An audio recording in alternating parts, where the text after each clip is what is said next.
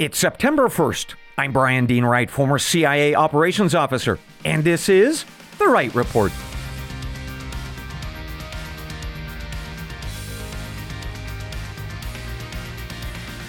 Hey, good day to you, ladies and gentlemen. Welcome to The Wright Report, your daily news podcast. I've got three briefs for you this morning that are shaping America and the world. First up, an activist organization has demanded that five states remove Donald Trump from their ballots in their upcoming primaries. And one state said, yeah, they'd think about it. Details shortly. Second, gas prices are shooting up all across the country, and that is partly because of events from around the world.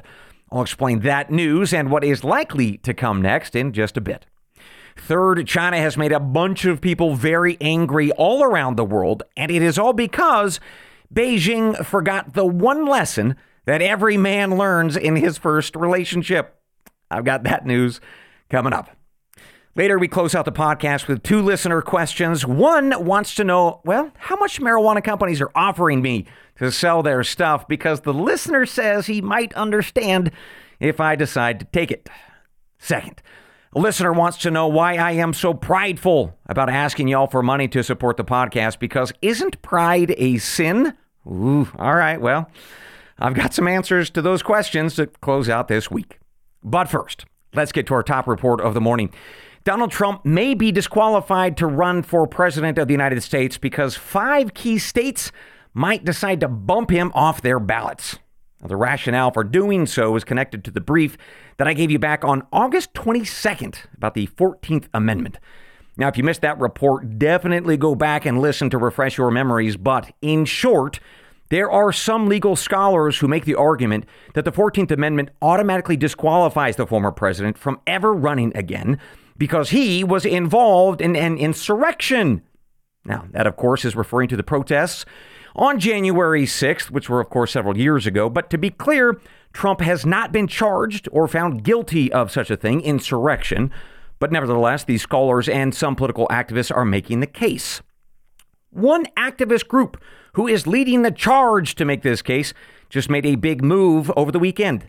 The group is called Free Speech for the People, identified by a fact checking organization as a leftist political group. Well, they wrote some demand letters on uh, actually Wednesday of this week to the states of Florida, Ohio, Wisconsin, New Hampshire, and New Mexico, demanding that these states use their legal authorities to remove Trump from their state ballots, which yes, would remove Trump's ability to win the presidency. Well, in response to this organization's demand letter, a New Hampshire Secretary of State, who was a Republican, said that he would review the request along with the state's Attorney General.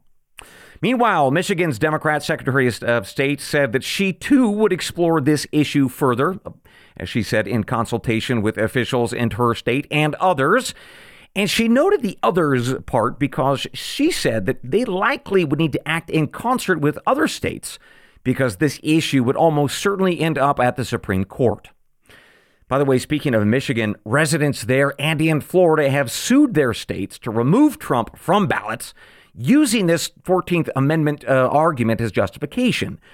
But so far, only the state of Florida has done anything about these lawsuits. In fact, a judge threw it out yesterday. So that is the latest update to what I assure you will be an ongoing saga for the next three months at least about this 14th Amendment issue. Let me now pivot briefly to my analysis and opinion. So, as these states are deciding what to do, folks, they have to know that if they pull Trump from ballots, there will be a tremendous backlash. And let's just go through some numbers to remind us as to why that might be. A poll out this week from HarrisX polling shows that Trump and Joe Biden are effectively tied on a nationwide basis, 44 to 45 percent respectively. Meanwhile, a poll from a Morning Consult this week shows that Trump is leading the GOP pack of candidates by a, my goodness, a country mile. 62% to the second place fella, uh, Governor Ron DeSantis of Florida, who sits at 13%. And by the way, that 62%, that is actually an increase following the charges that were levied against uh, him, Mr. Trump, in Georgia. In other words, it appears that the more that Trump gets charged, uh, the more the GOP voters view this whole thing as a witch hunt and support him all the more because of it. Now, that said, there is some other polling, which includes Democrats, that actually thinks that all these various charges against Trump, in fact, do have legal merit. But still, my point is this the argument in favor of the 14th Amendment, it's not just a legal concern, it's about politics. And ultimately, whether Americans like you think that, well, there's some equality going on here, some fairness. In other words, does, does the Biden Justice Department and all these fellow Democrat prosecutors in places like New York, D.C., and Georgia, are they really following the law or are they playing politics? Because that matters, especially in this case. And what is clear, ladies and gentlemen, is that a substantial percentage of Americans this morning believe that this whole thing of charging Trump is generally, if not specifically, about politics to ultimately protect Biden and other Democrats. In fact, 56% of Americans think that Joe Biden likely took bribes from his son and via his son Hunter, while other polls show that Americans believe that the Biden DOJ is working to protect Hunter from proper justice. So, in that kind of environment, where many people anticipate voting for Trump and that they believe that the Department of Justice is corrupt, well, removing Trump via this 14th Amendment argument it's just absolutely inviting disaster. And I say that not as a conservative or liberal or Democrat or Republican, but rather based on my time spent abroad. Because what I have seen in other countries where the ruling party or a regime starts taking out their opponents through these sort of backdoor measures, in other words, if they take these folks on in that way rather than at the ballot box, well, the opposition figures or their tribes or supporters counterattack. And that takes various forms and it includes violence. So, bottom line is that I view this 14th Amendment approach as dangerous and, based on my review, pretty flimsy, legally speaking. In other words, this is not something that should be settled by a bunch of activists. It is a question that ultimately needs to be settled by you, the voters. With that, we turn to our second report of the morning. Well, it is almost Labor Day, and a lot of you might be off for, say, a long country drive over the weekend or to see friends and loved ones in a beautiful road trip. Well, if you do, make sure you bring an extra stack of cash. Gas prices are way up nationally, sitting at about, well, $3.83 uh, a gallon, according to AAA, which is just about a record high for this time of year. But that's actually not the worst of it. Again, according to AAA, there are 11 states in this country where that price per gallon number, that's a lot higher, $4 a gallon or more. And to be clear, that is not normal. As I briefed you on throughout the summer, gas prices usually start to dip at this point through the fall. But we have a, had this confluence of different factors that have tipped things the other way, which is exactly why I am bringing you this report this morning to prepare you for the next few months. So here's what we know and why global events will likely mean that gas prices will remain a little bit, well, bouncy, spicy throughout the fall. First, we have coups and civil unrests in places, well, that produce a lot of oil, and that includes Gabon, which we talked about yesterday. Second, Saudi Arabia is tightening their oil spigot, reducing supplies, all to keep prices high. Third, Russia and other OPEC countries are cutting back, just like Saudi Arabia, for the same reasons, trying to keep the prices of oil and gas high. And then there's China. Right? Beijing is still buying fuel at a pretty high rate, which is odd and curious because their economy is slowing down. And so too then should their demand, but that's not the case. Over the past 4 months or so, they have uh, they've been buying oil and gas by the buckets. No, in fact, I briefed you on this oddity back on July 26th if you want to go back to that brief and explore how this impacts you. Now, finally, and of course, we can't forget oil and gas production here on the home front and how that might explain these weird gas prices lately. Well, some good and bad news here. U.S. oil production, it is humming along. Some pretty good data came out yesterday on that. But overall, crude inventories are lower than normal, and refineries have been knocked offline over the past couple of months because of heat and issues related to various storms, like hurricanes. Well, all of that, from international affairs to domestic affairs, that has created a perfect storm of its own with some pretty, you know, international wonky supplies, that odd Chinese demand, with some mixed news from here in the United States. Meaning that, of course, that in the short term, gas prices will probably remain elevated. One final note, folks, if I can pivot now to my analysis and opinion. So, this oil and gas issue, which, if you take it combined with my series on dirty green energy from a couple weeks ago, it really underlines why here on the Wright Report, I absolutely love sharing with you about how global events impact us here at home. And that makes us a little bit different here at the Wright Report, doesn't it? Not a lot of other news programs and podcasts do, but that's all right. We are going to keep doing it here on the Wright Report because I love it and I sure hope you do too. With that, let's take our first break of the morning. For subscribers listening at wrightreport.substack.com, no ads for you this morning. Instead, your podcast gets delivered to you each day in your email, along with transcripts with hyperlinks buried inside those transcripts with all kinds of great facts and data that I have presented today. Meanwhile, for my other loyal listeners, thank you and enjoy the following messages, remembering that if you do not hear my voice telling you about a product or service, then I don't endorse it. We'll be right back. Hurricane season is upon us with Idalia on its way, and the time to prepare, folks, is right now. And to be prepared, you ought to order emergency food kits from 4patriots.com. Their long lasting and tasty food options are specifically designed to provide you and your loved ones with the sustenance you need when you need it the most. And that is because, ladies and gentlemen, 4 Patriots survival food kits are hand packed in the United States. They last for upwards of 25 years, and they include a wide variety of breakfasts and lunches and dinners. Plus, they are backed by over a thousand five star customer reviews. But I should say that 4 Patriots, they are ready for you even after hurricane season.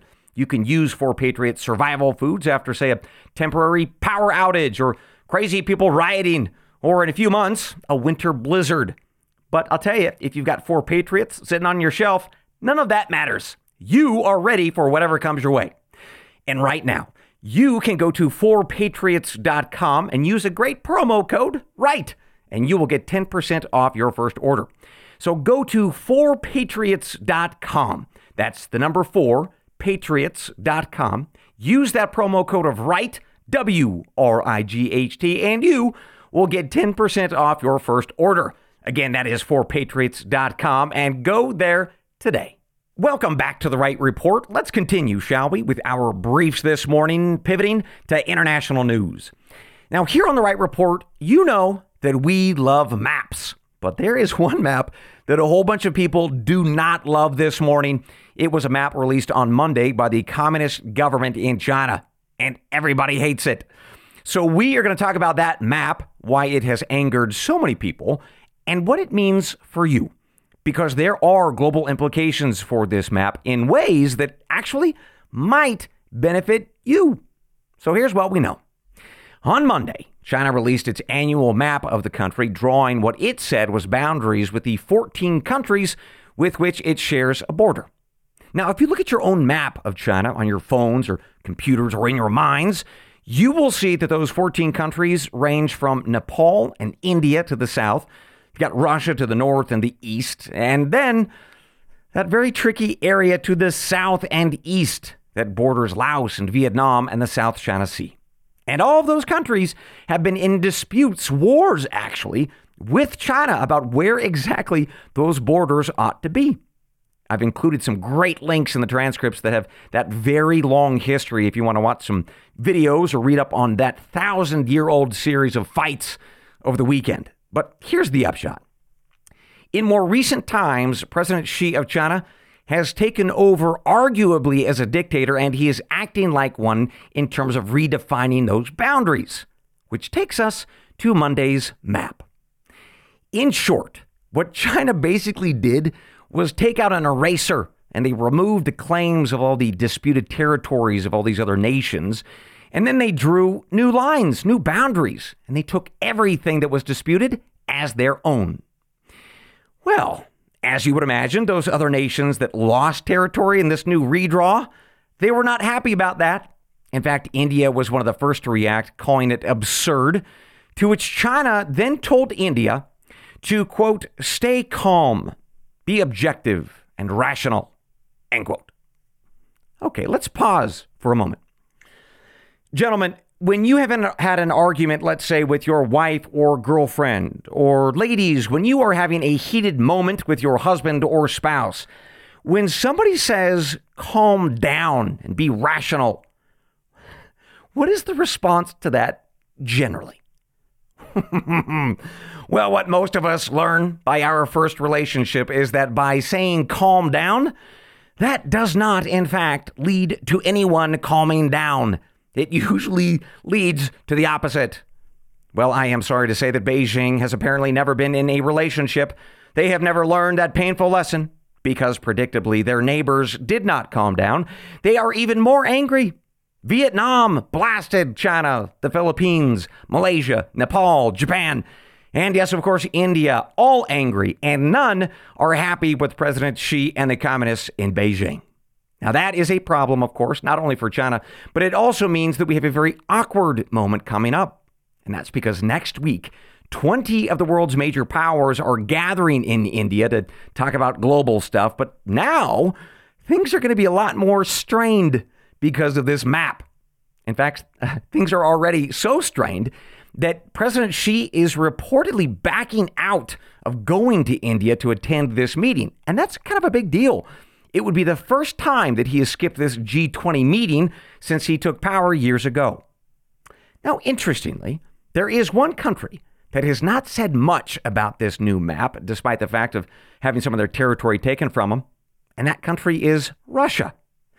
Which makes sense, I suppose. Moscow is not exactly in a great position to play hardball right now with Beijing. And that actually takes us away from facts and data this morning and towards my analysis and opinion on why, in fact, we should care about this Chinese map situation. First, the balance of world power is clearly shifting. Historically, Russia has had a very senior place at the table in global affairs, but no longer. They are the junior partner to China's more senior partner status. And there is a lot of evidence for that, but this is the latest. Second, if we had a smart person and team in the White House, they would use this moment as a wonderful opportunity to drive a freight train between these various countries that did not calm down and Beijing. In other words, to crack the alliance that, as of this moment, China is trying to build up in that region. Finally, do you remember the brief that I gave you back on August 24th, all about BRIC nations and the US dollar? Well, if you didn't or if you're forgetting, definitely go back and review that because it is central to why this map fight is such a big deal. But if you don't recall, let me just refresh our memories here. BRIC nations are made up of Brazil, India, China, and South Africa. Now, they and a whole bunch of other countries are trying to take on the global dominance of the United States and taking on and down the US dollar. And if that were to occur, there would be a huge impact on your wallet and America's ability to pay down the national credit card of debt that we have. Well, with this map fight, the long odds of BRIC nations ever taking on the US and the dollar supremacy, well, those odds that were very long before just got a little bit longer. And that is because this BRIC alliance just got a little bit weaker, all thanks to China's border bullying. So that is why you should care about this map drama coming to us from Beijing this morning. And it is one more reminder why you should never, ever tell a spouse or a country to just calm down already because they don't like it. It is a tough lesson that China is apparently going to have to learn the hard way. And, uh, well, from my optic, you love to see it. With that, ladies and gentlemen, we conclude this morning's episode of The Wright Report. But I've got one more thing before I let you go. We'll be right back. Well, I've got something different to tell you about today, folks. It's a product, but it is endorsed by not only me, but by you, a listener. Craig in Campbelltown, Pennsylvania, wrote me about Wacker Coffee Company. Funny name, great coffee. So here's what Craig had to say about Wacker coffee. Brian, I had my first cup just a moment ago and I'm working on my second. This is hands down the best coffee I have ever had. You have made an old guy in Campbelltown very happy. This is a superior product, and I know now where I will be buying my coffee from from this point forward. Craig, Yes, sir. I told y'all this company is run by a former United States Marine, wonderful family man, and I'll tell you, he is a guy with a serious passion for roasting coffee. In fact, his company's motto is We empower coffee beans to be the very best versions of themselves. Now, that is a Marine who is serious about his coffee. So, folks, go to wackercoffeeco.com. That's W A C K E R, and enter the promo code Wright Report for 10% off. Ah, again, folks, go to wackercoffeeco.com today and buy this stuff because your taste buds will be so, so happy. Folks, if there were ever a product that you should consider, man, this is it. Jase Medical. They provide an emergency supply of prescriptions and antibiotics. And here's why you should consider them. As listeners know, I have spoken about how China and India control most of our prescription drugs, including antibiotics. Well, what happens if a war should break out over, say, Taiwan, or maybe a pandemic again? Well, we all know what happens. Our supplies of critical products get interrupted, and that is not acceptable if your life depends on it. So that is why I am proud to tell you about jasemedical.com. And here's how it works you fill out a simple form at jasemedical.com. Then you speak with a board certified physician. And within days, your order arrives at your home for emergency use. And I'll tell you, it, this is not for casual use, folks. Talk to your normal doctors for sniffles and such. This is for emergency use, with potency lasting for years should the worst ever come. So, friends, go to jasemedical.com, enter promo code RIGHT, that is W R I G H T, and you will get a discounted order. Again, that is promo code RIGHT at jasemedical.com. Welcome back to the Wright Report with one more thing before I let you go. It's a couple listener questions today sent to us from my paid subscribers at wrightreport.substack.com. First question is from Dale in Clarksville, Tennessee. He was responding to the episode yesterday where I told you that I had been offered some big money by marijuana companies to endorse and advertise their stuff here on the Wright Report. But as I told you, I can't for the reasons that I laid out. Well, Dale wrote in and he wants to know how much money we're talking about because he might understand if I have to cave and take the cash. Well, Dale, I'm going to give you the answer. For my podcast, it would pencil out to around ten to fifteen thousand dollars a month, give or take. So, yeah, it is a shocking amount of money. And that is why you probably hear on other podcasts, they embrace this stuff and they tell you about it. they are making a gob of cash off it. And my goodness, I would sure put that money to good use if I could take it. Maybe hire some folks, not work 12 hour days, but I can't. It's just painful, but I can't. Which gets us to question number two. Sammy from Northern Ohio wrote in asking about, well, a couple days ago, I told you that it's hard for me to ask y'all for money because of my pride. And she said, well, wait a minute. Isn't pride a sin? So just come on, Brian, ask and be grateful. Okay, well, I get it. And I'm not a theologian, but religion aside, you should know something about me. I come from a family, especially a long line of men, that does not accept stuff from other people unless it is the very last thing or option we have. We are just born and bred to be self sufficient. In fact, I'll tell you a great story on that. My fifth great grandfather in the early 1800s he would give every one of his boys an axe when they turned 18, and he promptly kicked them out of the house and said, Good luck. And from that point forward, he would treat them like a kindly neighbor, uh, as was said, not a son, actually. And that's pretty hardcore. But that sort of strain of self sufficiency has been passed down over the generations. And for better or for worse, it is in my blood. But interestingly, I think I was also raised to be generous, sometimes to a fault. And I'll tell you, I have seen it over and over. My family will give our shirts off our backs to a neighbor or a friend in need, and sometimes to a, an absolute stranger.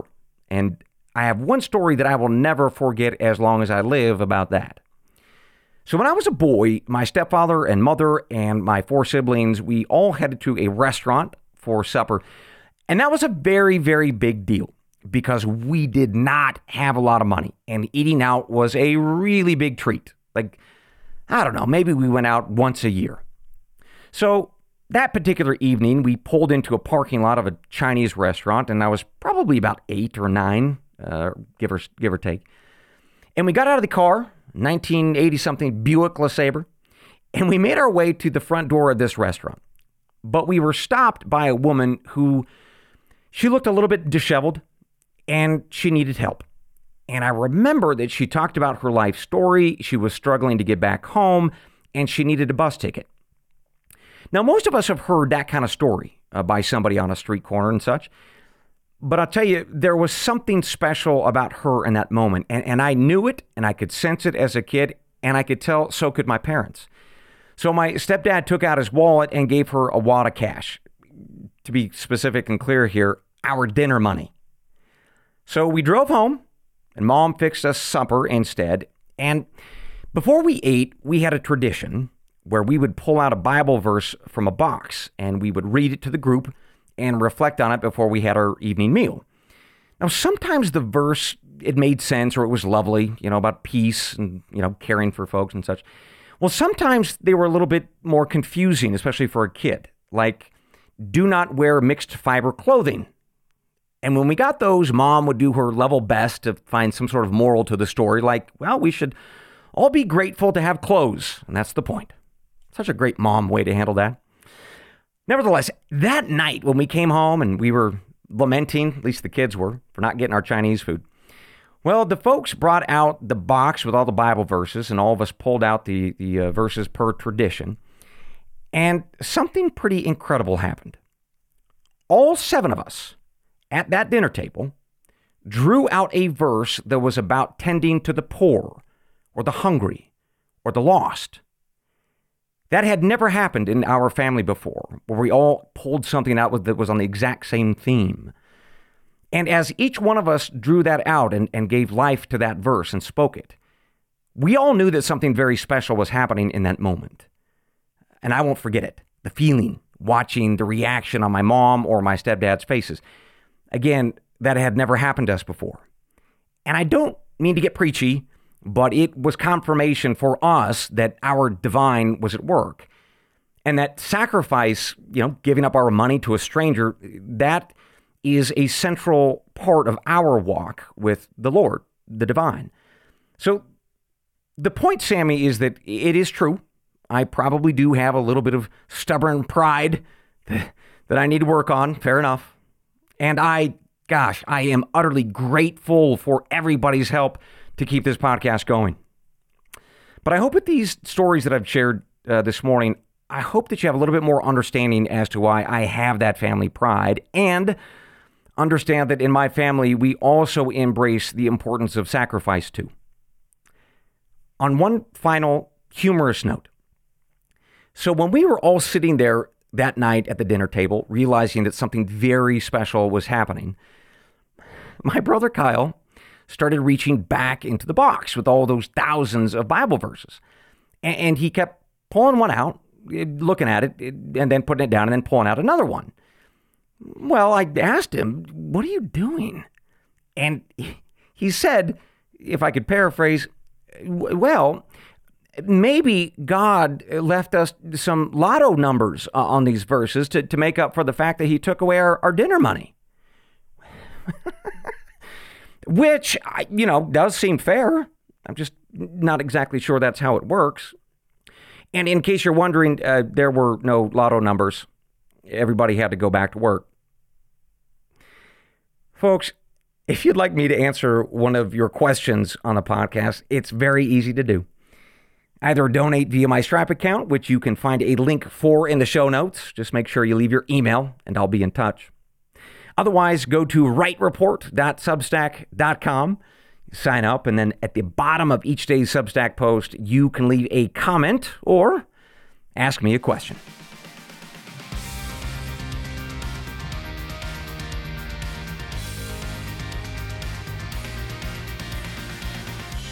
And with that, ladies and gentlemen, we conclude your morning brief. As always, I will see you on Monday, God willing. Until then, I leave you the creed of every good spy and every wise American. They're the words from the Gospel of John, chapter 8, verse 32. And you shall know the truth, and the truth shall make you free. Good day.